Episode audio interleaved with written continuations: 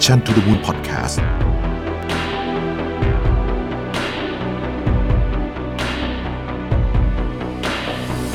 สวัสดีครับ พบกับรายการ Remaster วันนี้อยู่กับผมอัมสุภกรอีกเช่นเคยครับ เนื้อหาในวันนี้ครับ ผมได้นำบทวิเคราะห์มาจาก MIT Sloan Management Review ครับ ซึ่งเป็นเนื้อหาที่ผมคิดว่าน่าสนใจมากๆ เรามักจะได้ยินคำว่า resilience หรือว่าความยืดหยุ่นต่อการปรับตัวในเรื่องของสถานการณ์ต่างๆ เพื่อบรรลุตามเป้าหมายของการทำงานได้ใช่ไหมครับ ในวันนี้ครับผมอยากจะมาพูดถึงเรื่อง resilience อีกครั้งหนึ่ง แต่เป็นมุมมองที่แตกต่างออกไป เป็นมุมมองที่กว้างมากขึ้นในฐานะของคนทำองค์กร ในฐานะของผู้บริหาร management ครับว่า เออ เราบอกให้พนักงานเรา resilience ปรับตัวกันให้มาก ๆ ใช่ไหมครับ แต่ในมุมกลับกันทำอย่างไรล่ะถึงจะทำให้เขาสามารถที่จะปรับตัวกันได้มากขึ้น เนื้อหาในวันนี้นะครับมีชื่อว่า stop telling employees to be resilient ครับตรงไปตรงมาเลย จุดบอกพนักงานให้มีความยืดหยุ่น เพราะการสร้างทีมที่สามารถที่จะฝ่าฟันอุปสรรคและความไม่แน่นอนได้นั้นครับจำเป็นที่จะต้องสร้างระบบสำหรับการสนับสนุนพวกเขาให้ดี เสียก่อนด้วยเช่นกันครับ บทความนี้ครับเขียนโดยคุณ Liz Fosslien ครับ เขาเป็นหัวหน้าฝ่ายเนื้อหาและการสื่อสารของบริษัท Humu ครับ บริษัทที่ผลักดันให้ผู้คนมีพฤติกรรมในการทำงานที่ดีขึ้นครับ ซึ่งเขียนร่วมกับคุณ Mollie West Duffy ครับเป็นผู้อำนวยการด้านการเรียนรู้ และพัฒนาบุคลากรอยู่ที่ Perkins and Will ครับ วันนี้ผมเลยอยากนำหลักการนะครับ ซึ่งเป็นหลักการ 5 ข้อ ที่ช่วยส่งเสริมให้พนักงานในองค์กรของคุณสามารถที่จะตอบรับกับความยืดหยุ่นนี้ได้ครับ และในหมวกขององค์กรเราสามารถที่จะ support ให้กับพนักงานเนี่ยสามารถ resilience ได้มากขึ้นตามที่คุณต้องการเลยครับ โดยหลักการข้อที่1นะครับ ต้องทำให้ความเป็นอยู่ที่ดีหรือ well being เป็นการปฏิบัติ ร่วมกันในฐานะองค์กร ในฐานะทีมครับ เรื่องแรกนี้เป็นเรื่องสำคัญมาก ๆ เลยนะครับ เราจะเห็นได้ว่านอกจากเรื่องของการที่องค์กรอยากให้พนักงานปรับตัวเยอะๆ ต้องการให้ resilience แล้วเนี่ย ในเสียข้างหนึ่งที่ reflection กลับมาจากฝั่งของพนักงานคือ เขาเองต้องการสิ่งที่เรียกว่า work life balance well-being กันมากขึ้นเลยนะครับในช่วงนี้ เราในฐานะที่เป็นองค์กรก็ควรจะถามพนักงานของเราบ่อยๆ ครับว่า ทีมของเราจะมีความสมดุลในการทำงานแต่ละวันได้มากขึ้น แค่ไหน การถามกันเพื่อให้ทุกคนได้แสดงความคิดเห็นเกี่ยวกับการจัดสรรตารางเวลาของตัวเองให้เหมาะสมนะครับตอบโจทย์กับเรื่อง work life balance ของพนักงานในทีมเราให้ได้มากที่สุดนะครับและอย่าลืมที่จะใส่ตารางพักเบรก จากงานที่ติดกันเยอะจนเกินไปนะครับ ให้พนักงงานได้มีอากาศในการหายใจกันเป็นช่วงๆนะครับ ไม่ใช่ว่าทุกวันของเขาจำเป็นที่จะต้องตื่นมาและเจอประชุมติดติดกันตลอดเวลานะครับ จนทำให้เขาไม่สามารถที่จะพักได้เลย จน overwhelm จัดการเรื่องชีวิตส่วนตัวก็ไม่ได้ เรื่องงานก็ไม่ได้ หน้าที่ของ manager อย่างเราครับก็คือการเข้าไป unbox b u r o c a t หรือว่าแก้ปัญหาที่โครงสร้างต่างๆ ที่เขาติดขัดอยู่ การจะสร้างความเป็นอยู่ที่ดีของพนักงานหรือว่า well-being นี้ต้องเริ่มจากการสร้างพฤติกรรมที่ให้ความสำคัญร่วมกันในเรื่องนี้เสียก่อน ผมคิดว่าสิ่งนี้สำคัญมากๆเลยครับ เราต้องทำให้มันเป็นวาระ และต้องทำให้แน่ใจจริง ๆ ครับว่า องค์กรสนใจเรื่องนี้เมนเจอร์ผลักดันเรื่องนี้ และคนทำงานทั้งหมดที่อยู่ในสายพานการทำงานของคุณ ก็จะสนใจและให้ความสำคัญกับเรื่องนี้เช่นกัน เพราะว่าจริง ๆ แล้วเรื่องเหล่านี้เป็นเรื่องที่อยู่ในใจของเขาอยู่แล้ว แต่ถ้าองค์กรไม่ขยับตามเนี่ยมันก็จะเป็นเรื่องที่อยู่ในใจตลอดไป และบางวันอาจจะระเบิดขึ้นมาได้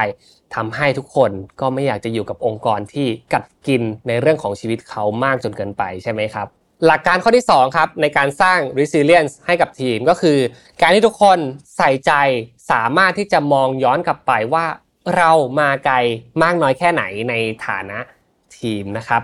คนทำงานทุกคนเนี่ยเหมือนอยู่ในเกมที่ถ้าเป็นนักฟุตบอลก็กำลังลงเตะกันอยู่ใช่ไหมครับ ถ้าหากว่าไม่มีใครมาย้ำเตือนสิ่งที่มันผ่านมาแล้ว และเขาทำได้ดีคอยบอกคอยกล่าว คอยให้กำลังใจเขาเนี่ยเขาก็จะเหมือนคนที่ต้องคอยเตะอยู่ในสนามอยู่ตลอดเวลา และไม่รู้เลยว่าตัวเองทำได้ดีมากน้อยแค่ไหน ในฐานะขององค์กร ในฐานะของเมนเจอร์นะครับ นอกจากเรื่อง performance ของทีมที่เราต้องให้ความสำคัญแล้วครับ อีกสิ่งหนึ่งที่เราต้องให้ความสำคัญไม่แพ้กันเลยก็คือการสร้างความมั่นใจให้กับทีมงาน ในการเปลี่ยนแปลงต่างๆ ที่เขาได้ทำมาตลอดเวลา ผมยกตัวอย่างคำถามที่เราควรจะถามกันเวลาที่เราประชุมกับทีมงานของเรา เพื่อให้เขาเห็นนะครับว่าเขาผ่านอะไรมาแล้วบ้าง เช่นนะครับ เราได้เรียนรู้อะไรในช่วง 2-3 สัปดาห์ที่ ผ่านมาบ้าง ลองถามกับทีมงานดู มีเรื่องอะไรที่แต่ละคนได้เรียนรู้กันไหม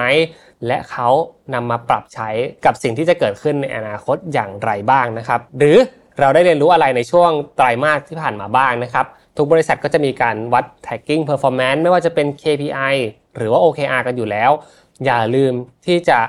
ถามถึง learning curve ที่เกิดขึ้นในองค์กรของคุณว่า คุณและทีมงานของคุณเนี่ยได้เรียนรู้เรื่องอะไรกันบ้างนะครับ หรือ3นะครับเราลองสโคบไปเป็นบวกเล็ก ๆ ดูบ้าง เผื่อว่าเราจะได้เห็นถึงความสำคัญในมุมอื่นที่นอกจากงานที่เราสำเร็จแล้ว สิ่งเล็กๆ ที่เราทำให้กันมีอะไรบ้าง บางคนนะครับ ตื่นเช้ามาเพื่อที่จะเตรียมงานให้กับคนอื่น ให้การประชุมมันลื่นไหลได้ดีบางคนนะครับซื้อขนมซื้อของฝากมาให้เพื่อนๆ เพื่อให้เราสามารถที่จะอิ่มท้องและทำงานกันได้สำเร็จ เรื่องเหล่านี้ควรจะโบรอัพขึ้นมา และพูดกันในที่ประชุม เพื่อแสดงถึงความใส่ใจในสิ่งที่เราส่งมอบให้กับผู้อื่น sharing is caring นะครับ และตัวอย่างที่ 4 ก็คือ ความก้าวหน้าที่สำคัญของทีมเราคือเรื่องอะไรนะครับ ผมเชื่อว่าทุกวันที่เราตื่นมาเช้าเย็นเช้าเย็นในแต่ละวันในแต่ละเดือน มันต้องมีเรื่องบางอย่างที่เราเรียนรู้ร่วมกันเสมอ แต่ถ้าหากว่าเราไม่ได้ตกผลึก หรือไม่ได้เอามาพูดกันเนี่ย มันก็จะแค่ผ่านไปวันๆกลายเป็นเดลี่รูทีนที่ทุกคนเนี่ยทำงานเหมือนเป็นหุ่นยนต์ครับ แล้วก็ผ่านไปเรื่อยๆ จนสุดท้ายอาจจะเกิดอาการเบิร์นเอาท์เกิดอาการเรนในชีวิตได้ หน้าที่ของเมนเจอร์หรือว่าองค์กรอย่างเรานะครับ ก็จำเป็นที่จะต้องทำให้เขาเนี่ยเห็นถึงความก้าวหน้าของตัวเองให้ได้มากที่สุด การที่เราพูดถึงสิ่งที่ผ่านมาไม่ได้แสดงว่าเราติดอยู่กับความล้าหลังนะครับ แต่พูดถึงเรื่องเดิมที่เคยสำเร็จ เพราะนะครับ เป็นการย้ำเตือนว่าเราได้ก้าวผ่านทุกอย่างมาแล้ว และเราสามารถผ่านมันได้ไม่ว่าจะดีหรือว่าจะร้ายนะครับ คุณค่ามีเสมอและซ่อนอยู่ในทุกๆเรื่อง ถ้าหากว่าเราใส่ใจที่จะลงไปมองมันอย่างตั้งใจนะครับ เราควรจะภูมิใจในสิ่งที่เราทำร่วมกันให้ได้มากๆที่สุด แล้วทุกคนจะมีทักษะในการ resilience กันมากขึ้นครับหลักการที่3นะครับที่จะทำให้พนักงานเรายืดหยุ่นกันได้มากขึ้น ก็คือทำให้เขาเนี่ยรู้สึกว่าการ ที่จะปรับเปลี่ยน การที่จะพูดคุยกัน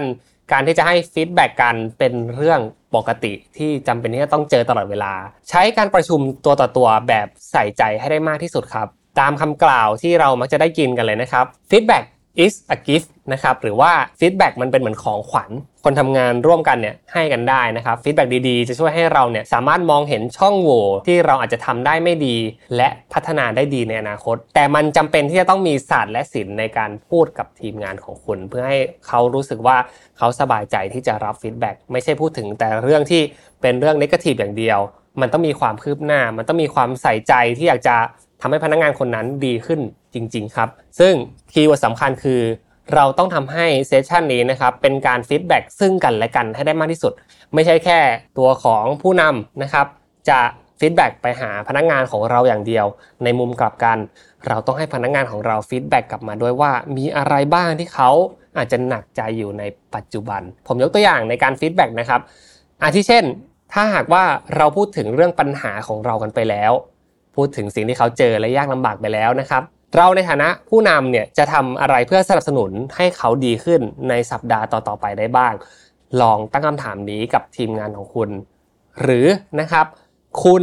ต้องการความยืดหยุ่นแบบใดในตอนนี้กับการทำงานที่คุณทำอยู่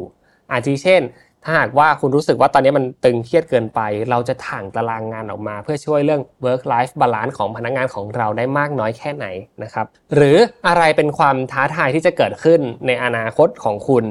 สิ่งนี้ก็ถามเขาเพื่อที่จะมองหาว่าพนักงานคนนี้มองหา challenge อะไรอยู่ในการทำงาน และในส่วนสำคัญของเราก็คือเราเข้าไปส่งเสริม เพื่อให้เขาสามารถที่จะสำเร็จในเรื่องนี้ได้อย่างไรบ้าง การเป็นหัวหน้างานที่ดีครับ ไม่ใช่แค่ การที่จะตั้งเป้าหมายให้ชัดเจน และบอกให้คนทำงานเนี่ยไปทำตามเป้าหมายนั้นๆ แต่เราต้องเป็นฟาซิลิเตเตอร์หรือว่าคนที่ช่วยเหลือให้เขาเนี่ยสามารถไปถึงเป้าหมายได้อย่างภูมิใจได้มากที่สุด ยอมลดบทบาทตัวเองลงมาเป็น follower ที่ดีในบางครั้ง ส่งเสริมให้เขาเนี่ยสามารถที่จะทำงานได้มากที่สุด ในหลักการที่4นะครับเข้าใจและปรับตัวตามแนวโน้มของการแสดงออกทางอารมณ์บ่อยๆ นี่คือหน้าที่ที่องค์กรควรจะมอบให้ให้กับพนักงาน ในบางครั้งเนี่ยชีวิตของคนเราไม่ได้ดำเนินได้ด้วยความเสถียรภาพเสมอครับองค์กรที่ดีครับควรจะรับรู้ถึงอารมณ์ต่างๆ เหล่านั้นที่เกิดขึ้นของพนักงานของเราให้เป็นอย่างดี สมมุติว่าถ้าหากว่ามีพนักงานคนหนึ่งในบริษัทของคุณนะครับ ทำงานได้ต่ำกว่ามาตรฐาน เขาอาจจะรู้สึกหนักใจอยู่ และรู้สึกต้องเผชิญอยู่กับความไม่แน่นอนที่เกิดขึ้น ทุกอย่างมันจะขมุกขมัวอยู่ในตัวของเขา และบางครั้งการพูดออกมา หรือว่าเล่าให้กับเพื่อนร่วมงานฟังเนี่ยมันก็อาจจะเป็นเซสชั่นที่เขาไม่รู้สึกที่จะสบายใจในการพูดออกมา เพราะมันแสดงถึงความอ่อนแอนะครับ หรือแสดงถึงความไม่มั่นคงในทางอารมณ์ของตัวเอง ในฐานะของหัวหน้างานนะครับ เราอาจจะเป็นที่จะต้องกระทบเปลือกในเรื่องของอารมณ์เหล่านี้ให้ได้มากที่สุดจากการสังเกตว่าพนักงานของเรามีความเปลี่ยนแปลงไปมากน้อยแค่ไหน สิ่งที่เราควรทำก็คือการถามคำถามดีๆ ที่ใส่ใจกับพนักงานของเราอาทิเช่นนะครับ งานส่วนไหนที่ทำให้คุณณวันนี้เนี่ยนอนไม่หลับตอนกลางคืนคำถามนี้อาจจะเป็นประตูที่เปิดไปสู่เรื่องราวที่เขาเจออยู่ในเรื่องส่วนตัวหรือว่าเรื่องการทำงานที่มันอาจจะเครียด อาจจะยากอยู่นะตอนนี้ได้นะครับ หรือเราอาจจะถามไปตรงๆเลยครับว่าฉันควรจะรู้อะไรเกี่ยวกับเรื่องที่ฉันไม่รู้บ้างเพื่อให้ฉันสามารถที่จะทำงานร่วมกับคุณได้ จริง ๆ การเข้าใจและปรับตัวตามแนวโน้มการแสดงออกทางอารมณ์นะครับ มันมีหลายปัจจัยมากๆที่เราสามารถที่จะวัดและพิจารณากับทีมงานของเราได้นะครับความล้มเหลวในการทำโปรเจกต์ ที่มีความแตกต่างกัน หรือว่าการเผชิญความล้มเหลวความเปลี่ยนแปลงต่างๆ เนี่ยก็เป็นสิ่งสำคัญเหมือนกันครับ อาทิเช่น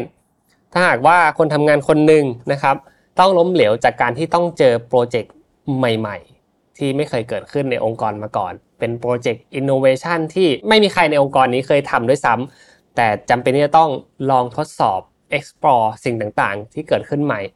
ในฐานะของหัวหน้างานอย่างเรานะครับ เราต้อง support เต็มที่และ ทำให้เขารู้สึกสบายใจที่สุดในการที่จะเผชิญกับความล้มเหลวที่เกิดขึ้น เพราะความล้มเหลวนี้จะสามารถที่จะปรับเปลี่ยนมาเป็นบทเรียนที่พัฒนาเราในอนาคตได้นะครับ หรือถ้าหากว่าเจอกับความไม่แน่นอนของสภาพเศรษฐกิจธุรกิจแล้วแล้วก็จากเดิมที่ทีมเซลล์เคยขายของได้ เต็มร้อยวันนี้เหลือ 50%นอกจากเรื่องของการปรับตัวที่ดีแล้ว เราต้องเข้าใจด้วยว่าบริบทข้างนอกที่เกิดขึ้นในตลาดทุกวันนี้ในเศรษฐกิจโลกทุกวันนี้เนี่ยมันส่งผลอะไรบ้างกับพนักงานของเรา เขาอาจจะเกิดความเครียดก็ได้ครับ ถึงแม้ว่าเขาจะทำแบบเดิมอยู่ซ้ำๆและทำ performance ได้ดีแล้ว แต่มันมีปัจจัยอื่น ๆ ที่เราไม่สามารถที่จะกำหนดได้อีกเยอะมาก ๆ เลย ในฐานะขององค์กรเองก็ต้องยอมรับ และต้องปรับตัว เพื่อรักษาพนักงานของเรา รักษาใจในการ drive ความสำเร็จของพนักงานเราให้ได้มากที่สุดเช่นกันนะครับ ข้อที่ 5 ครับ เทคนิคนี้เรียกว่าการสร้างภาษาที่ใช้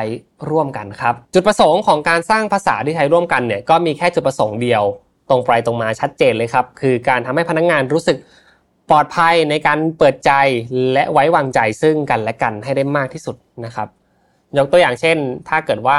ในองค์กรหลาย ๆ ที่นะครับรวมถึงที่ที่ผมอยู่เองเนี่ยก็มีการสร้างภาษาที่ใช้ร่วมกันที่เป็นประโยชน์ต่อการแสดงถึงสถานะของงานที่เรากำลังทำอยู่ณปัจจุบันว่ามันอยู่ใน stage ขั้นไหนแล้วบ้างนะครับ เราแบ่งสีออกมาเป็นสีแดง สีเหลืองสีเขียวใน status ของพนักงานแต่ละคนครับสีแดงก็คืองานหนักมากนะครับ คนกำลังดิ้นรนอยู่กำลังอยากจะผ่านจุดที่ยากลำบากตรงนี้ไปให้ได้ หรือสีเหลืองนะครับ อาจจะรู้สึกเครียดอยู่ แต่ก็สามารถที่จะจัดการได้ เข้าไปถามไถ่หน่อยก็ดี ถ้าเข้าไปให้ความช่วยเหลือก็จะยินดีมากๆ หรือสีเขียวครับกำลังไปได้ดีเลยกำลังสบายดี การให้สัญลักษณ์แบบนี้นะครับ ก็เป็นตัวช่วยให้เราสามารถที่จะรับรู้ได้ว่าพนักงานคนไหนของเรา มี status ในการทำงานเป็นอย่างไรบ้าง action กับเขาอย่างไรดีนะครับในอีกตัวอย่างหนึ่งผมว่าก็ดีเช่นกันครับ นั่นก็คือการที่ พนักงานของเราถูก empower หรือว่าถูกส่งเสริมให้กล้าที่จะพูดว่าไม่เป็นไรที่จะทำบางอย่าง ให้กับคนที่เป็นเพื่อนร่วมงานของเราได้รู้ครับ อาทิเช่น ไม่เป็นไรนะ ที่จะบอกว่าคุณไม่เข้าใจ เพราะว่าถ้าหากว่าคุณบอกมาแล้ว เรายินดีที่จะอธิบายให้มันชัดเจนมากขึ้นในฐานะองค์กร ไม่เป็นไรนะที่จะบอกว่าตัวเองอยากมีวันที่สงบสงบสักวันหนึ่งเพื่อให้เราสามารถจัดการงานได้ดีขึ้น บอกกันมาได้เลย เพื่อให้เราสามารถที่จะจัดสรรตารางงานให้คุณมีวันที่สงบ และโฟกัสกับงานของคุณได้มากขึ้น หรือไม่เป็นไรนะที่จะถามกับองค์กรแบบตรงๆ ว่าทำไมถึงตัดสินใจทำอะไรบางอย่าง ในฐานะองค์กรจะได้ปรับและก็พูดคุยกับพนักงงานของเราว่าทำไมเราถึงทำสิ่งนั้น มันจะมีผลอะไรเกิดขึ้นในอนาคต มีอะไรที่เราต้องแลก มีอะไรที่เราต้องเปลี่ยนแปลง เพราะย้อนกลับไปในหัวข้อในวันนี้ ผมพูดถึงเรื่องของการยืดหยุ่นในการปรับตัวใช่ไหมครับ สิ่งนี้เป็นสิ่งสำคัญไม่แพ้กันเลยก็คือ องค์กรก็ควรจะ transparent หรือว่าโปร่งใสที่สุดในการเปลี่ยนแปลงแต่ละครั้งกับพนักงงานว่าเราจะไปในทิศทางไหน เครื่องบินลำนี้จะบินไปที่ไหนจะลงจอดที่ไหน จะพักเมื่อไหร่ จะเร่งความเร็วเมื่อไหร่ พนักงงานควรจะได้รู้ถึงสถานการณ์ต่างๆ เหล่านี้ และควรที่จะให้พนักงงานสามารถตั้งคำถามกับเรื่องต่างๆ ได้ เพื่อให้เรานะครับสามารถที่จะรันองค์กรของเราไปสู่ความสำเร็จได้พร้อมๆกัน และมันจะไม่ใช่แค่การบอกให้พนักงานไปมีความยืดหยุ่นมากขึ้น เพื่อปรับตัวให้รอดอยู่กับโลกยุคปัจจุบัน แต่ในมุมหนึ่งองค์กรของเราจะกลายเป็นองค์กรที่ปรับตัวเข้ากับพนักงานได้มากที่สุด และส่งเสริมให้เขาเป็นคนที่ปรับตัวมากขึ้น จากองค์กรธรรมดาจะกลายเป็นองค์กรที่มีทาเลนต์ที่พร้อมปรับตัวในทุกภาคส่วนขององค์กร และส่งผลให้องค์กรนี้สามารถที่จะสร้างความสำเร็จไม่ว่าจะมีคลื่นแห่งความเปลี่ยนแปลงเกิดขึ้นในกี่ครั้งก็ตามนะครับกล่าวที่ว่าครับองค์กรเนี่ยก็เหมือนกับต้นไม้นะครับ พนักงานของเราก็เหมือนกับนก ถ้าหากว่าเราอยากจะให้นก อยู่กับเรานานๆนะครับ เราก็ต้องดูแลต้นไม้ของเราให้ดี นั่นหมายถึงการที่ตัดแต่งกิ่งก้านนะครับ หมายถึงการที่ช่วยให้ต้นไม้เนี่ยมีการแผ่ร่มเงาได้ดียิ่งขึ้น ส่งเสริมให้นกเนี่ยอยากจะอยู่กับองค์กรนานๆ ก็จบลงไปแล้วนะครับสำหรับ Remaster ในวันนี้ ยังไงฝากทุกคนนะครับคอมเมนต์กันเข้ามาให้กำลังใจ แล้วก็ฝากกดไลค์กดแชร์ กด Subscribe ให้กับ Mission to the Moon รวมถึงรายการ Remaster ด้วยนะครับ แล้วเราพบกันใหม่ทุกวันอังคาร2ทุ่มสำหรับวันนี้อ้ำสุภกรลาทุกท่านไปก่อนแล้วครับ สวัสดีครับ Mission to the Moon Podcast